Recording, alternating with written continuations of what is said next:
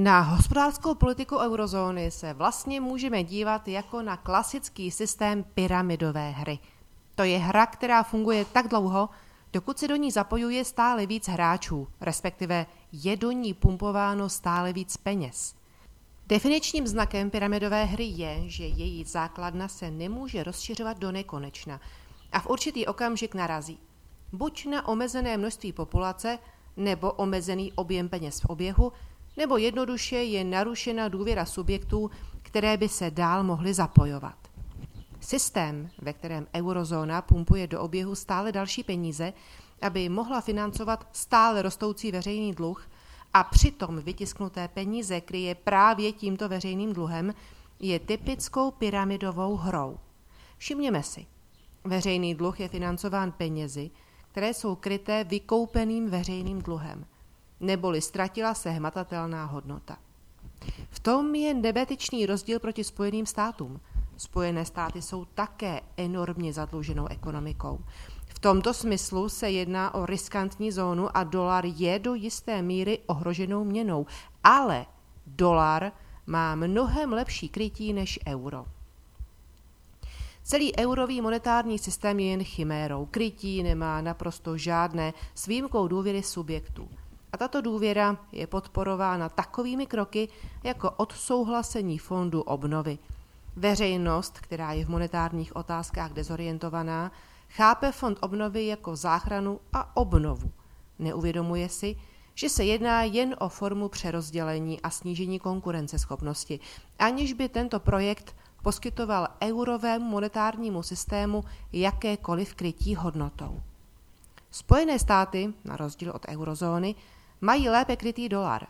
Požívají vyšší důvěru v dolar, i kdyby jen takovými symboly jako zlatý poklad a jiné, což sice nemá valný monetární význam, ale důvěru subjektů v dolarový monetární systém to významně zvyšuje ve srovnání s eurozónou.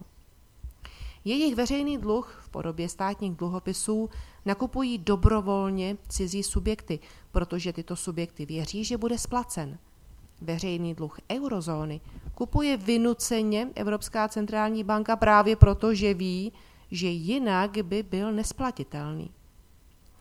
Spojené státy mají mnohem menší podíl zombie firem, což je dáno dlouhodobě zdravější úrokovou politikou. A v neposlední řadě Spojené státy mají dlouhou historii dolaru, což hraje zásadní roli pro důvěru v monetární systém. Naproti tomu eurozóna vytvořila monetární pyramidový systém, kdy veřejný dluh samofinancuje tiskem peněz, které jsou kryté takto financovaným veřejným dluhem. Nemá historii, tedy ani důvěru. Má dvouciferný podíl zombie firem. Dobrovolně si podrývá svou konkurenceschopnost zelenou politikou, sociální politikou, rostoucím přerozdělováním. Eurozóna se dostala do bodu, kdy se nemůže vymanit z politiky ničivých záporných úrokových sazeb, protože by tím způsobila kolaps velké části ekonomických subjektů a hlavně celých jižních států. Tento pyramidový systém z podstaty věci musí narazit, protože ale nikdy v historii nebyl vyzkoušen v tomto rozsahu a v této podobě, tedy skrze kvantitativní uvolňování monetární politice, nemáme precedens – abychom mohli říct, jak dlouho může vydržet funkční. Nemáme dokonce ani precedens, abychom mohli říct, jak tento náraz bude vypadat. Kdyby se jednalo o klasický tisk peněz a monetizaci veřejného dluhu, důsledek by byl jasný. Spotřebitelská hyperinflace. Kvantitativní uvolňování ale má důsledky jiné. Prozatím se projevuje finanční a realitní inflací můžeme jen odhadovat, že možnou podobou tohoto nárazu nemusí být klasicky státní bankrot celé zóny.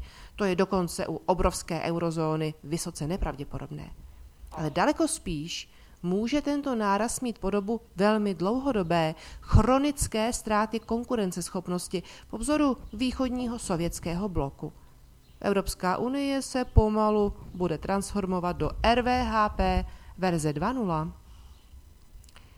Tento text cituje pasáže z knihy Do důchodu s plnou kapsou, která vyjde v září 2021.